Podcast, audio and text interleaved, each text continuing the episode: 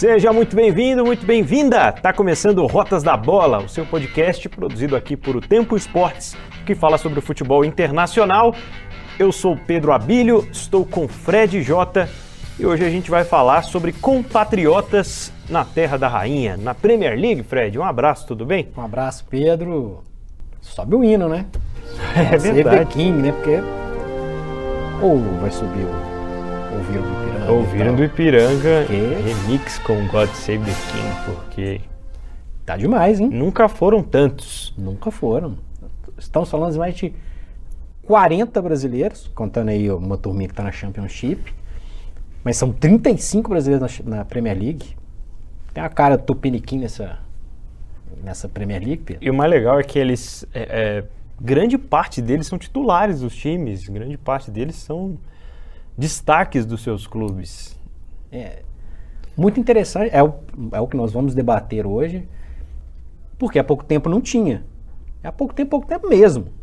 Não tinha essa, essa invasão, no bom sentido, de brasileiros na Premier League, que cada vez mais é mais legal. É, é, eu fico com essa impressão. Porque, obviamente, tem as contratações de outros países também, e tem, tem essa mistura que pode trazer benefícios, na minha opinião, para o futebol brasileiro, Pedro. Porque também essa turma acho. Que está lá, inclusive jogadores novos, vão aprendendo ali com quem está ali no dia a dia e tudo. Acho que é muito, muito interessante esse, esse movimento. É isso que a gente vai debater nesse Rotas da Bola. É isso, vamos falar sobre os brasileiros na Premier League, né? No campeonato inglês, o Fred citou os mais de quarenta, né? trinta e cinco jogadores brasileiros na Premier League, mais seis que atuam na Championship. Para quem não sabe, é a segunda divisão do campeonato inglês.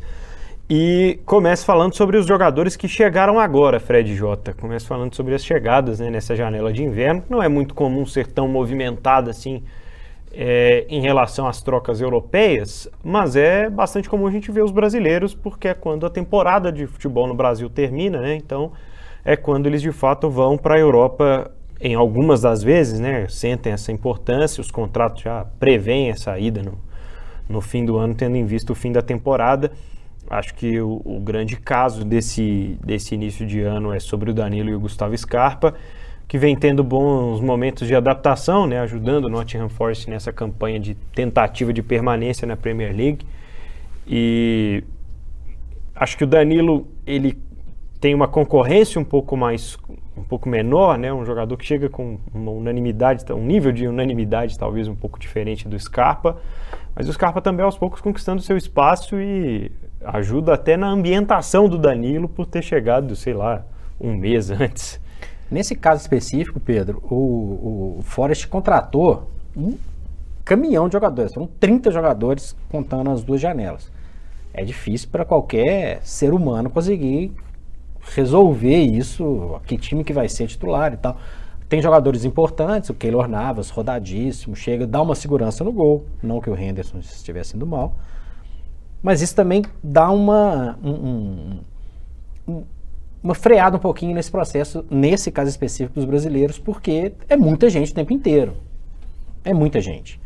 Então, numa equipe que depois de vinte anos volta para a primeira divisão, tradicionalíssima, bicampeã da Europa, com uma simpatia mundo afora, até exatamente pela situação, um, pela tradição, enfim. O Danilo chega como uma pérola do futebol brasileiro.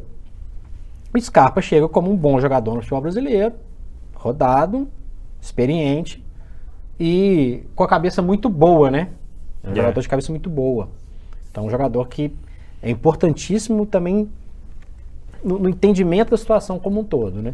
E como a contratação do Scarpa ela aconteceu bem antes, né? Ela só foi efetivada, só a transferência de fato, né? Ele sair do Palmeiras já era um acordo para o fim da temporada.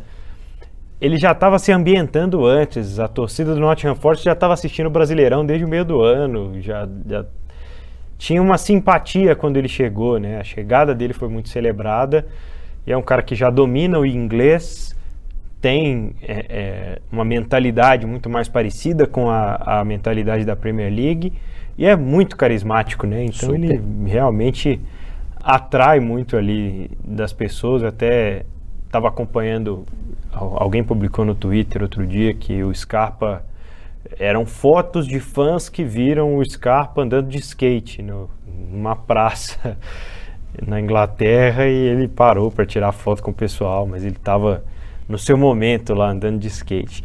Teve o zagueiro Felipe também, esse já está na Europa há mais tempo, né, Fred? Rodado, Porto, Atlético de Madrid. É importante nesse processo. Fez inclusive um grande jogo no meados de fevereiro contra o Manchester City.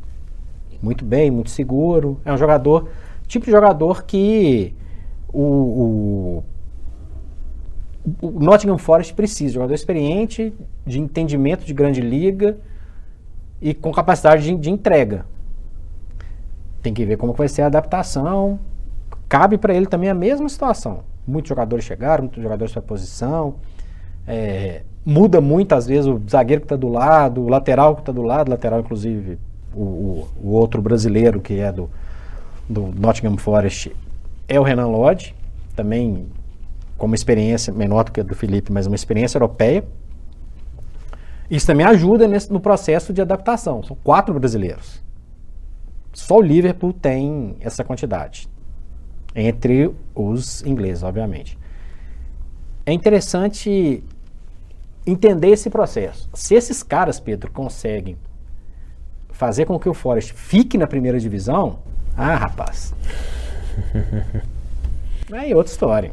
Aí a gente vai ter um, um outro cenário para a virada do ano.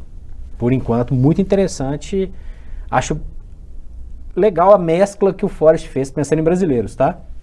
Uma promessa, um experiente jogava aqui, um experiente jogava na Europa, Felipe, e uma, não deixa de ser uma promessa ainda, porque não estourou, de, como a gente imaginava, o Renan Lodge. É. Apesar de seleção e tudo mais, não é aquele cara, pô, ó, é, ainda não. Pela idade, você imagina que ainda se desempenhar o que a gente viu dele, num, num, talvez até no primeiro momento de Atlético de Madrid, mas principalmente no Atlético Paranaense, sim, com certeza tem mercado para cima, né, numa prateleira acima em relação ao Nottingham. É, um dos momentos mais legais do mês de fevereiro foi o gol do João Gomes contra o Southampton, na rodada vinte e três da Premier League, né? Ele tinha entrado, sei lá, devia ter uns quinze minutos que ele estava em campo, e ele fez o gol da vitória no, na sua estreia, foi às lágrimas e tal, e é um cara que vê jogar de perto aqui e, e assistir o jogo no estádio, do, o jogo do João Gomes, é bem legal, porque ele, sem a bola, ele dá... O, a orientação e o balanço para a defesa se recompor nos contra-ataques, e ao mesmo tempo é um cara que tem uma saída de bola muito qualificada. Então é um cara que ainda vai crescer muito no campeonato inglês, o João Gomes. Estamos falando de Wolverhampton agora, onde que ele vai ter a companhia do Matheus Cunha. O Wolverhampton, na hora que esses dois chegam, é lanterna do campeonato e começa a ganhar umas posições. Obviamente um perfil muito diferente do que o, de onde o Matheus Cunha jogava. É. Né? E é interessante todo, todo esse, esse resumo que você fez do, do Matheus Cunha a respeito do, do, perdão, do João Gomes, a respeito do estilo de jogo dele no Brasil. É interessante porque ele consegue arrumar espaço como um garoto vindo da base do Flamengo, numa equipe recheada, né? Né? Estrelada, chega Vidal, tem... milhões de opções o tempo inteiro, e ele arruma o espaço dele. E isso foi muito legal. Vale pro Danilo também, que a gente acabou de falar. É verdade. O, o João Gomes arrumou o espaço dele. Com muita qualidade. O, o Wolverhampton não veio ao mercado brasileiro e escolheu, pensou por acaso. Não foi. Não foi. Mas é uma contratação de mais de cem milhões, né? Só para fazer um parênteses, né? Se o Flamengo for contar Vinícius Júnior, Paquetá, que a gente vai falar daqui a pouco, o Renier e agora o João Gomes, dá para construir um estádio com, com, com essa turma. Mas enfim, o, o, o João Gomes vai mudar um pouco é, esse processo do, dos Wolves, porque é, é um jogador da dinâmica. E, um, e, e num clube... que nos últimos anos na Inglaterra tem o sotaque português. Em alguns momentos o sotaque até castelhano, né? É, mas... mexicano. Foi ainda mais português. Já foi, é, já foi mais do que é hoje, mas é um ambiente agradável para a chegada desses brasileiros. Lembrando, tem o Diego Costa lá também. Esse é brasileiro, mas não é. Mas está lá também. Então, eu, eu coloco os dois, ele, o João Gomes e o, e o Danilo, num patamar muito próximo um do outro. Não só pela posição, mas pelo potencial que eles têm. E é um caso de salto também, viu, Pedro? Uma boa campanha do, do João no, no, no Wolverhampton, permanência na, na Premier League, abre o olho para para outras situações. Até porque jogador que joga no setor ali, que chegou num outro grandão da, da Inglaterra, nós vamos falar dele daqui a pouquinho, um grandão vermelho, percebeu, o mercado percebeu que o, o futebol brasileiro não tem só atacante, não. É isso. É, os outros que chegaram nesse início de ano, né, na metade de temporada, o T T... atacante jovem também, primeiro jogador brasileiro da história do Leicester. E o Andrei, né, que esse que vai para o Chelsea, mas está envolvido num outro processo ainda pela pouca idade que tem. Jogador do Vasco, se destacou no, no Mundial, no Sul-Americano sub vinte que a seleção brasileira acaba de conquistar. Capitão do time, muita personalidade. Faz gol. Faz gol quando precisa. E a sensação era de que ele fosse ser envolvido numa negociação com o Palmeiras, né? De última hora o Chelsea acabou mudando alguns termos, outras exigências, e isso não foi pra frente. A gente ainda não sabe de fato onde é que o Andrei Santos vai jogar. É, a gente esse... não tem como cravar como que vai ser esse semestre do João, do, do, do Andrei.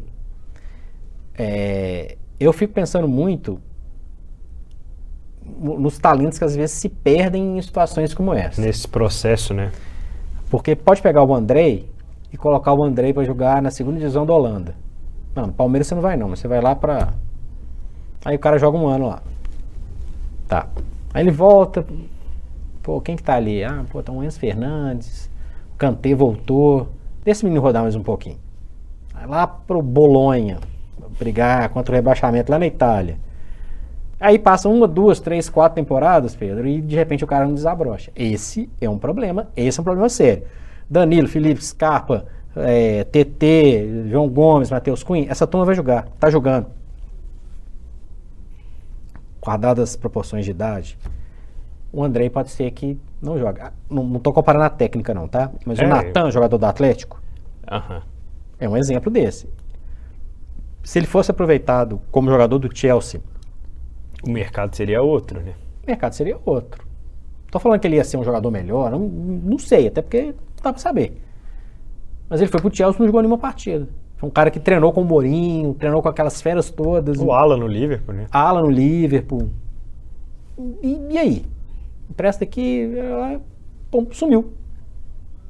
Quando você... né, o, o Natan é um caso que a gente nunca vai saber se ele poderia ter transformado em outro jogador. O Alan ainda arrumou um espaço no futebol brasileiro de outra forma e tal. Mas eu acho que é um caso muito próximo, caso o Andrei comece a, a rodar.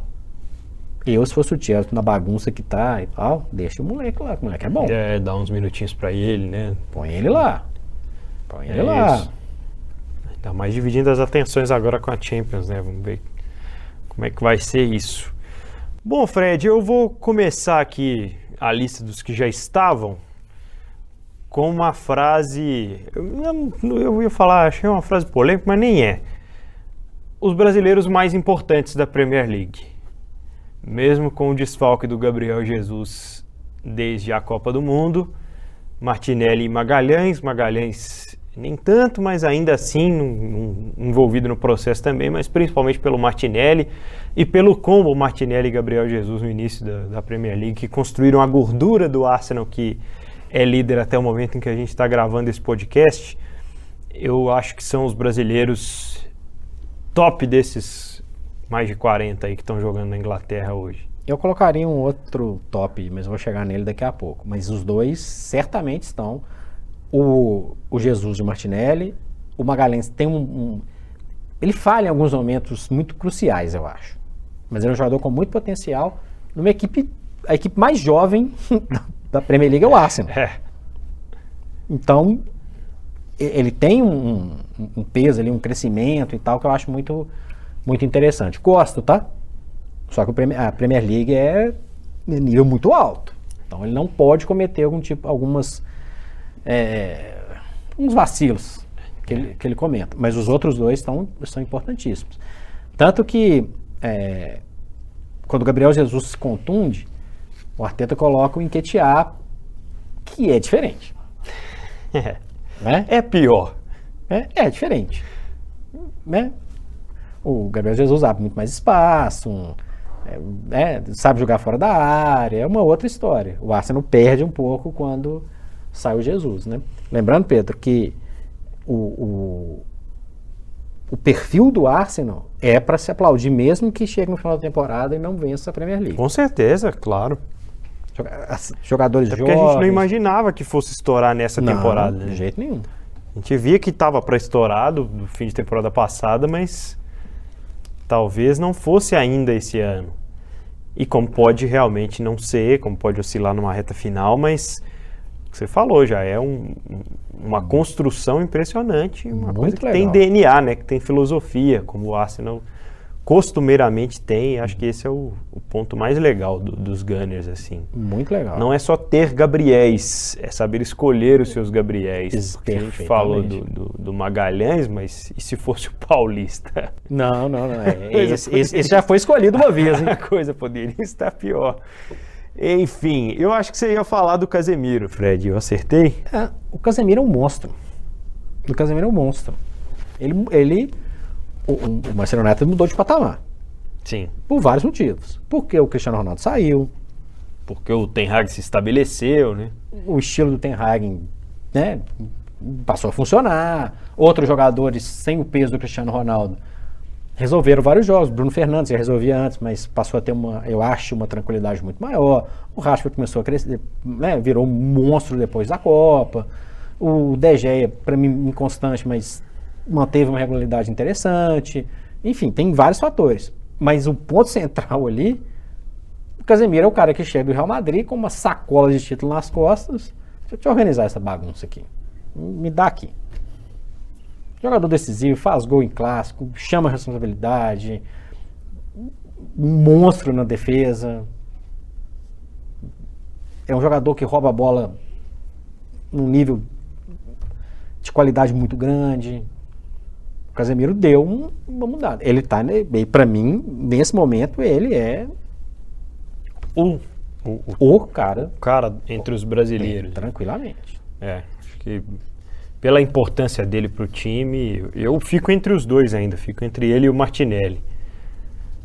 Mas acho que realmente o Casemiro mudou o, o Manchester United de patamar. Mudou. Porque o United precisava de um volante, volante, o United precisava de um jogador que não fosse o McTominay, porque o McTominay meio que teve uma, um processo acelerado para que ele se tornasse um titular no momento errado, né? Ele ainda era inexperiente, ele ainda era um jogador que precisava evoluir tecnicamente, talvez a chegada do Casemiro até nisso ajude, né? Ajude, né? Apesar dele falar, dele ter dado uma declaração que foi meio que o contrário algumas semanas atrás, né? Diz que é muito legal ter o Casemiro, que ele pode ajudar o Casemiro com alguns conselhos também, mas vai entender. E sobre o, o Erik Ten Hag, né, a, a, o espaço que ele dá e a confiança que ele dá para os brasileiros do time também, né, para os brasileiros do time também, né, porque o Fred e o Antony são jogadores que não são unânimes, mas têm sido importantes ao longo do processo, vide partic- as participações deles na classificação contra o Barcelona na Europa League, né, Fred? O Fred mais estabelecido, sabe do papel dele, jogador de grupo. Eu, eu, se eu tivesse a grana no bolso, não pagaria a fortuna que foi paga no Antony, tá? Uhum. Só para deixar muito claro. É, porque pelas opções de mercado. Beleza, mas muito caro. Tem potencial? Tem. Tem habilidade? Tem. Aparece no momento decisivo? Tem. É, também, mas, mas acho que foi um pouco caro, um pouco exagerado, mas a gente entende o cenário e, né, e esse troco que foi pago aí pelo, pelo Antony, jogador, jogador que pode crescer, tá, Pedro? Daqui a um tempinho a gente pode falar, pô, o Antony tá melhor estabelecido, é um jogador com mais tempo de casa e aí a, a figura muda. um pouquinho. Mas no momento é um, é um, é um bom jogador que tem muito a crescer. Ele, tá, ele vai ter o Sancho ali do lado, tem que arrumar um espaço para ele também. Ele tem o próprio Marcial, que tenta recuperar um, um espaço ali. Não é. acho, um, um, né? Aquela Brastemp. Mas ele tá, ele, tá num, ele tá nesse bolo de jogadores que precisam de lugar ao sol. Se o Marcial vai ficar ou não, não sei. O Rashford carrega essa turma junto. O Sancho é o jovem com, com espaço de, de crescimento. Pode chegar no final dessa, de, dessa temporada com contratações para o setor também, Pedro. Então é um cenário, a meu ver, muito positivo para o crescimento do Antony. O Fred a gente já conhece, já sabe a, o patamar dele. É ali, é um jogador de grupo, operário, né? E o McTominay também pode aprender com o Fred também, viu, o seu McTominay. Vamos falar um pouquinho sobre os goleiros, Fred. O Neto, goleiro do Bournemouth, sofreu uma lesão no meio da temporada, né? Acabou ficando um, um pedaço de, de Premier League fora, tem só treze jogos, aliás, fez treze jogos, né? Até o momento em que a gente está gravando essa edição do podcast e está retomando, assim, digamos, a, a titularidade no Bournemouth. Mas as temporadas de Alisson e Ederson, quero ouvir a sua opinião. Piores do que outras que a gente já viu. Pois é. O Alisson especialmente. O Alisson, certamente, a pior temporada dele no Liverpool. É mesmo? Certamente. Ele vem da Roma, que era um lugar onde ele tomava muito gol, pelo perfil de jogo, pelo nível da Roma em relação a, aos demais. Chega, demora um tempinho ali pro Klopp dar uma ajeitada, fecha a casinha, segura a onda dele lá atrás, protegido, mais seguro, mais confiante, cresce. Começa a bagunçar o setor na frente dele ali, começa a ser bombardeado ali na Premier League. Não, é brincadeira. Ele caiu um pouquinho. Falho com, as, a, com a bola no chão. É. Alguns erros de posicionamento que ele não cometia até pouco tempo atrás. A reposição dele, que sempre foi muito boa, também o, é, oscilante. Enfim, o Alisson faz uma temporada preocupante, mas acho que o pacote que está ao redor dele também é preocupante. É um processo de transição, a gente já falou isso em outro episódio, inclusive. O Liverpool passa por um processo de, de fim de ciclo, se não do Klopp, certamente de alguns jogadores, e isso reflete no Alisson. O Ederson já tem um, um, um pacote mais seguro ao redor dele. Mas mesmo assim, não vive uma temporada de unanimidade. Não, não vive. Ele, é, muitos títulos são ganhos com goleiros, né, Pedro? É. O Alisson ganhou alguns títulos aí pro Liverpool. O Ederson também. Inclusive, nas mesmas características do Alisson, o Ederson tem também diminuído a, a sua capacidade de... É, é, de decisão, bola no pé, alguns, algumas assistências, inclusive, sumiu um pouquinho desse, desse cenário. O City também passa por um processo de, de transformação de alguns jogadores, na minha opinião. A, a zaga mudou muito, mas eu, eu vejo o Ederson num período de é, instabilidade, não no nível Alisson. O nível Alisson é muito abaixo, muito abaixo. Entendo. Então, bom, antes da gente chegar no, no Thiago Silva, no tópico Thiago Silva, que eu acho que merece uma discussão separada também, só falar dos meio-campistas aqui e dar uma, uma geral aqui nos que estão jogando mais, né? O Andrés Pereira e o William acabam, acabam sendo, né, muito importantes para o Fulham na, na temporada. O William chega depois, mas mesmo assim se estabelece, conquista um espaço. Ele às vezes nem joga de fato só no meio-campo, né? Jogador que atua muito aberto também, mas no Fulham chegou a atuar assim, e o Andrés meio que vira um, um pilar ali no, no meio campo, é o cara de bola parada no Fulham, enfim, constrói uma importância ao redor dele, como acontece também mais com Bruno Guimarães, né, um pouco menos com o Joelinton, mas um cara que já estava, que está se, se adaptando à Premier League há mais tempo, mas o Bruno chega e toma conta ali do, do espaço. A gente já elogiou ele muito ao longo dessa temporada, nem parece que é a primeira, né? Parece que o Bruno Guimarães já está no, no Newcastle há bastante tempo, e o Newcastle num processo de crescente, com a compra recente, acho que tem tudo para continuar crescendo aí o, o Bruno Guimarães nesse processo.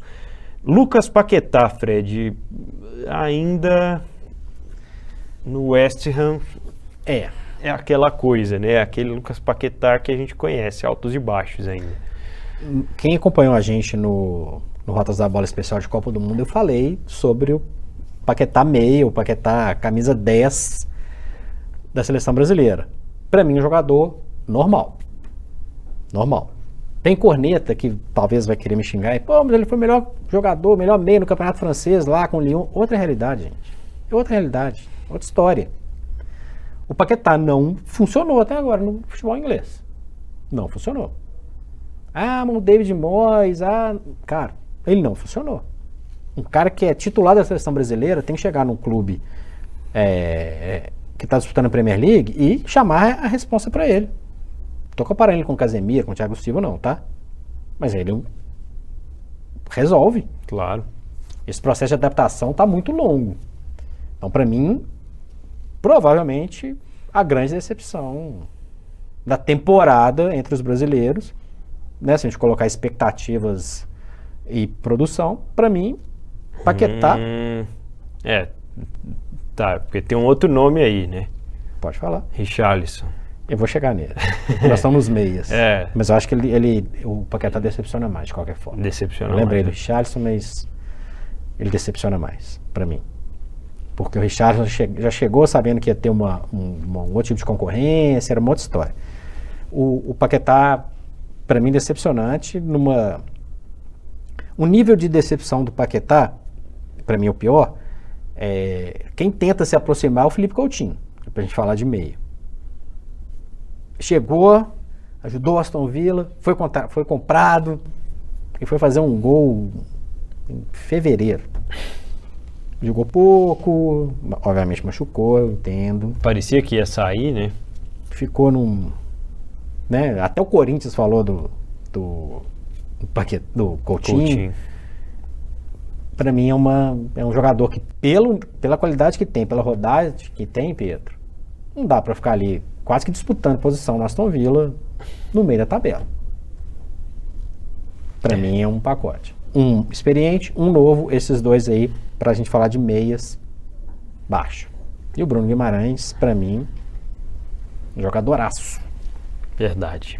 Sem dúvidas. Lembrando que de jogadores de meio de campo... junto com o Felipe Coutinho, tem o Douglas Luiz, que mantém uma média ok. Nada demais. É. Douglas Luiz que joga com o Coutinho, joga com o Diego Carlos, brasileiro também do Aston Villa. Não falamos aqui do Carlos Vinícius, né, jogador do Fulham também, mas é entre os que jogam talvez um pouco menos. O Liverpool com o Arthur Melo. Sim, ele tá lá, viu, gente? Tá lá no Liverpool. É o Arthur ex-Grêmio. Tentaram negociar ele nessa janela, mas não, não apareceu quem, queria, quem quisesse de fato, né? Quem, quem o tirasse de lá. Fabinho a gente citou, né? Faz uma temporada bem abaixo também. Acho que um destaque negativo. Citamos no, no, no, no episódio, no episódio anterior, anterior. Falando de Champions League, né? Abaixo. A atuação dele em Anfield contra o Real Madrid. Mal. Realmente muito mal. E o Firmino, né, que é, continua tendo a confiança do Jürgen Klopp, mas com a concorrência muito mais desagradável. Mas é um jogador que entrega. Entrega. O Firmino entrega. Então, nesse caso, vale muito essa, né, essa insistência. Sem o Klopp eu já não sei, mas o Firmino é um bom jogador. Casemiro a gente falou, né? É, e aí faltou aqui do, da lista, né, o Lianco do Southampton e o Lucas Moura, né, olha o Lucas Moura ainda tá no, joga no time do Arthur Melo, só que no Tottenham. E o Emerson Royal, né, lateral do Tottenham também, vivendo de, de altos e baixos, eu diria até que mais altos do que baixos, mas como a temporada do Tottenham também é altos muito oscilante, acaba não tendo tanto destaque assim, e falamos aqui sobre o Richarlison, né, Fred, que não está conseguindo ainda... conquistar um espaço no Tottenham, porque ah, chega para ser centroavante, mas e aí, vai ser reserva do Kane? Não, ele vai jogar pelo lado. Mas e aí, quem é que vai sair do time para o Richarlison jogar? o Tottenham ainda se reforça mais além do Richarlison. Kulusevich, Perisic. Perisic, difícil, né? São jogadores, o, o Perisic especialmente, né? Muito bom. Sim. Muito bom. Um jogador que a rodagem de Europa dele é, o credencia a estar na frente do, do Richarlison, né? É. Então, o, Richard, o, o, o Pedro, futebol, o negócio é o seguinte, às vezes é, tem um pouquinho de ufanismo em algumas análises, né? O Richarlison é bom jogador? Óbvio que é. Não estou nem discutindo isso. Mas será que ele está no nível dessa turma? No momento ele não está. E eu acho que tem que ser muito franco em relação a isso. É um jogador útil para o Tottenham. Um jogador que no momento é reserva. Fez gols lá no início da, da Champions League, gols importantes, etcétera. Mas assim, ele está atrás desse, dessa turma. Não dá para colocar ele no pacote do Son, do Kane, no, no patamar acima. Não dá para colocar ele no pacote do Perisic. Não dá. Pelo menos essa é a minha opinião. Concordo. Concordo. Acho, acho também. Né? É... Tem um ótimo técnico, que é o Antônio Conte, mas assim, é a realidade, Pedro. Não dá para imaginar que o jogador, pelo fato de ele ser um jogador de seleção brasileira e tal, que o cara vai chegar lá, botar a camisa e jogar. Não vai. Esse, é, esse episódio que é todo dedicado à, à invasão brasileira da Premier League, não significa que os caras vão chegar lá e vão ser titular. O cara chega, ó, vestir a camisa aqui, sou titular, eu jogo na seleção e tal. Não é assim. Tanto que, historicamente, não tem tantos brasileiros assim que se deram bem na Inglaterra. É. O mercado é legal, o mercado se abre, mas o caso do Richarlison é esse. Ou ele vai mostrar a bola e arrumar um espaço, não no lugar do Kane, nem no lugar do Son. Se vira. Arruma lá um espaço. Véio. Quem é bom vai arrumar um espaço. Fred Jota, para a gente fechar essa lista dos brasileiros, falar rapidamente sobre o Thiago Silva, porque é chover no molhado, né? O Thiago Silva é o melhor zagueiro brasileiro que já atuou na Europa, Fred? Sim, Pedro. Lamento o tempo que ele jogou no campeonato que já tinha um campeão. Então, ele entrava para ser campeão no Paris Saint-Germain. Jogou demais no Milan, no momento de transição do Milan. Altíssimo nível. Foi para o Paris Saint-Germain, e aí é o mal que sofre o Marquinhos, né? Que ele não é testado na maior parte da temporada. Chega no Chelsea experiente, ganha uma Champions League, renova o contrato, e clássico, posiciona bem. Esse é um baita jogador. Às vezes até incompreendido, o cara, lá de dois mil e quatorze, até hoje a gente escuta falar, ah, o cara chorou, eu falei, meu Deus, gente, meu Deus. Esse é um monstro. Thiago Silva é um monstro. Monstro. E um time fazendo, bagunçado, hein? Vem fazendo justo justamente por isso que eu ia falar, né? É um, um ponto de equilíbrio aí no Chelsea. Não. Defensivamente, tendo em vista as dificuldades que o Chelsea tem tido para se adaptar ao Graham Potter. Não só o Graham Potter, né? Mas a essa nova realidade do Chelsea de, de uma forma geral. Bom, Fred, é, algumas curiosidades aqui para a gente fechar, né, o, o episódio sobre os brasileiros aí na, na Europa. Quem se deu bem em outros momentos e outros motivos disso? Gilberto Silva, o, o, dá para dizer que foi o, pre, o precursor disso tudo? O precursor foi o Mirandinha, né? O, quem abriu o mercado, ó, existe o futebol brasileiro para a Inglaterra, foi o Mirandinha. No final da década de oitenta, foi para uma outra época do Newcastle, jogou com... o Gascoigne, tem histórias engraçadas, inclusive, o Gascoigne abusando do, do inglês parco do Mirandinha, imagina que cena bizarra, né?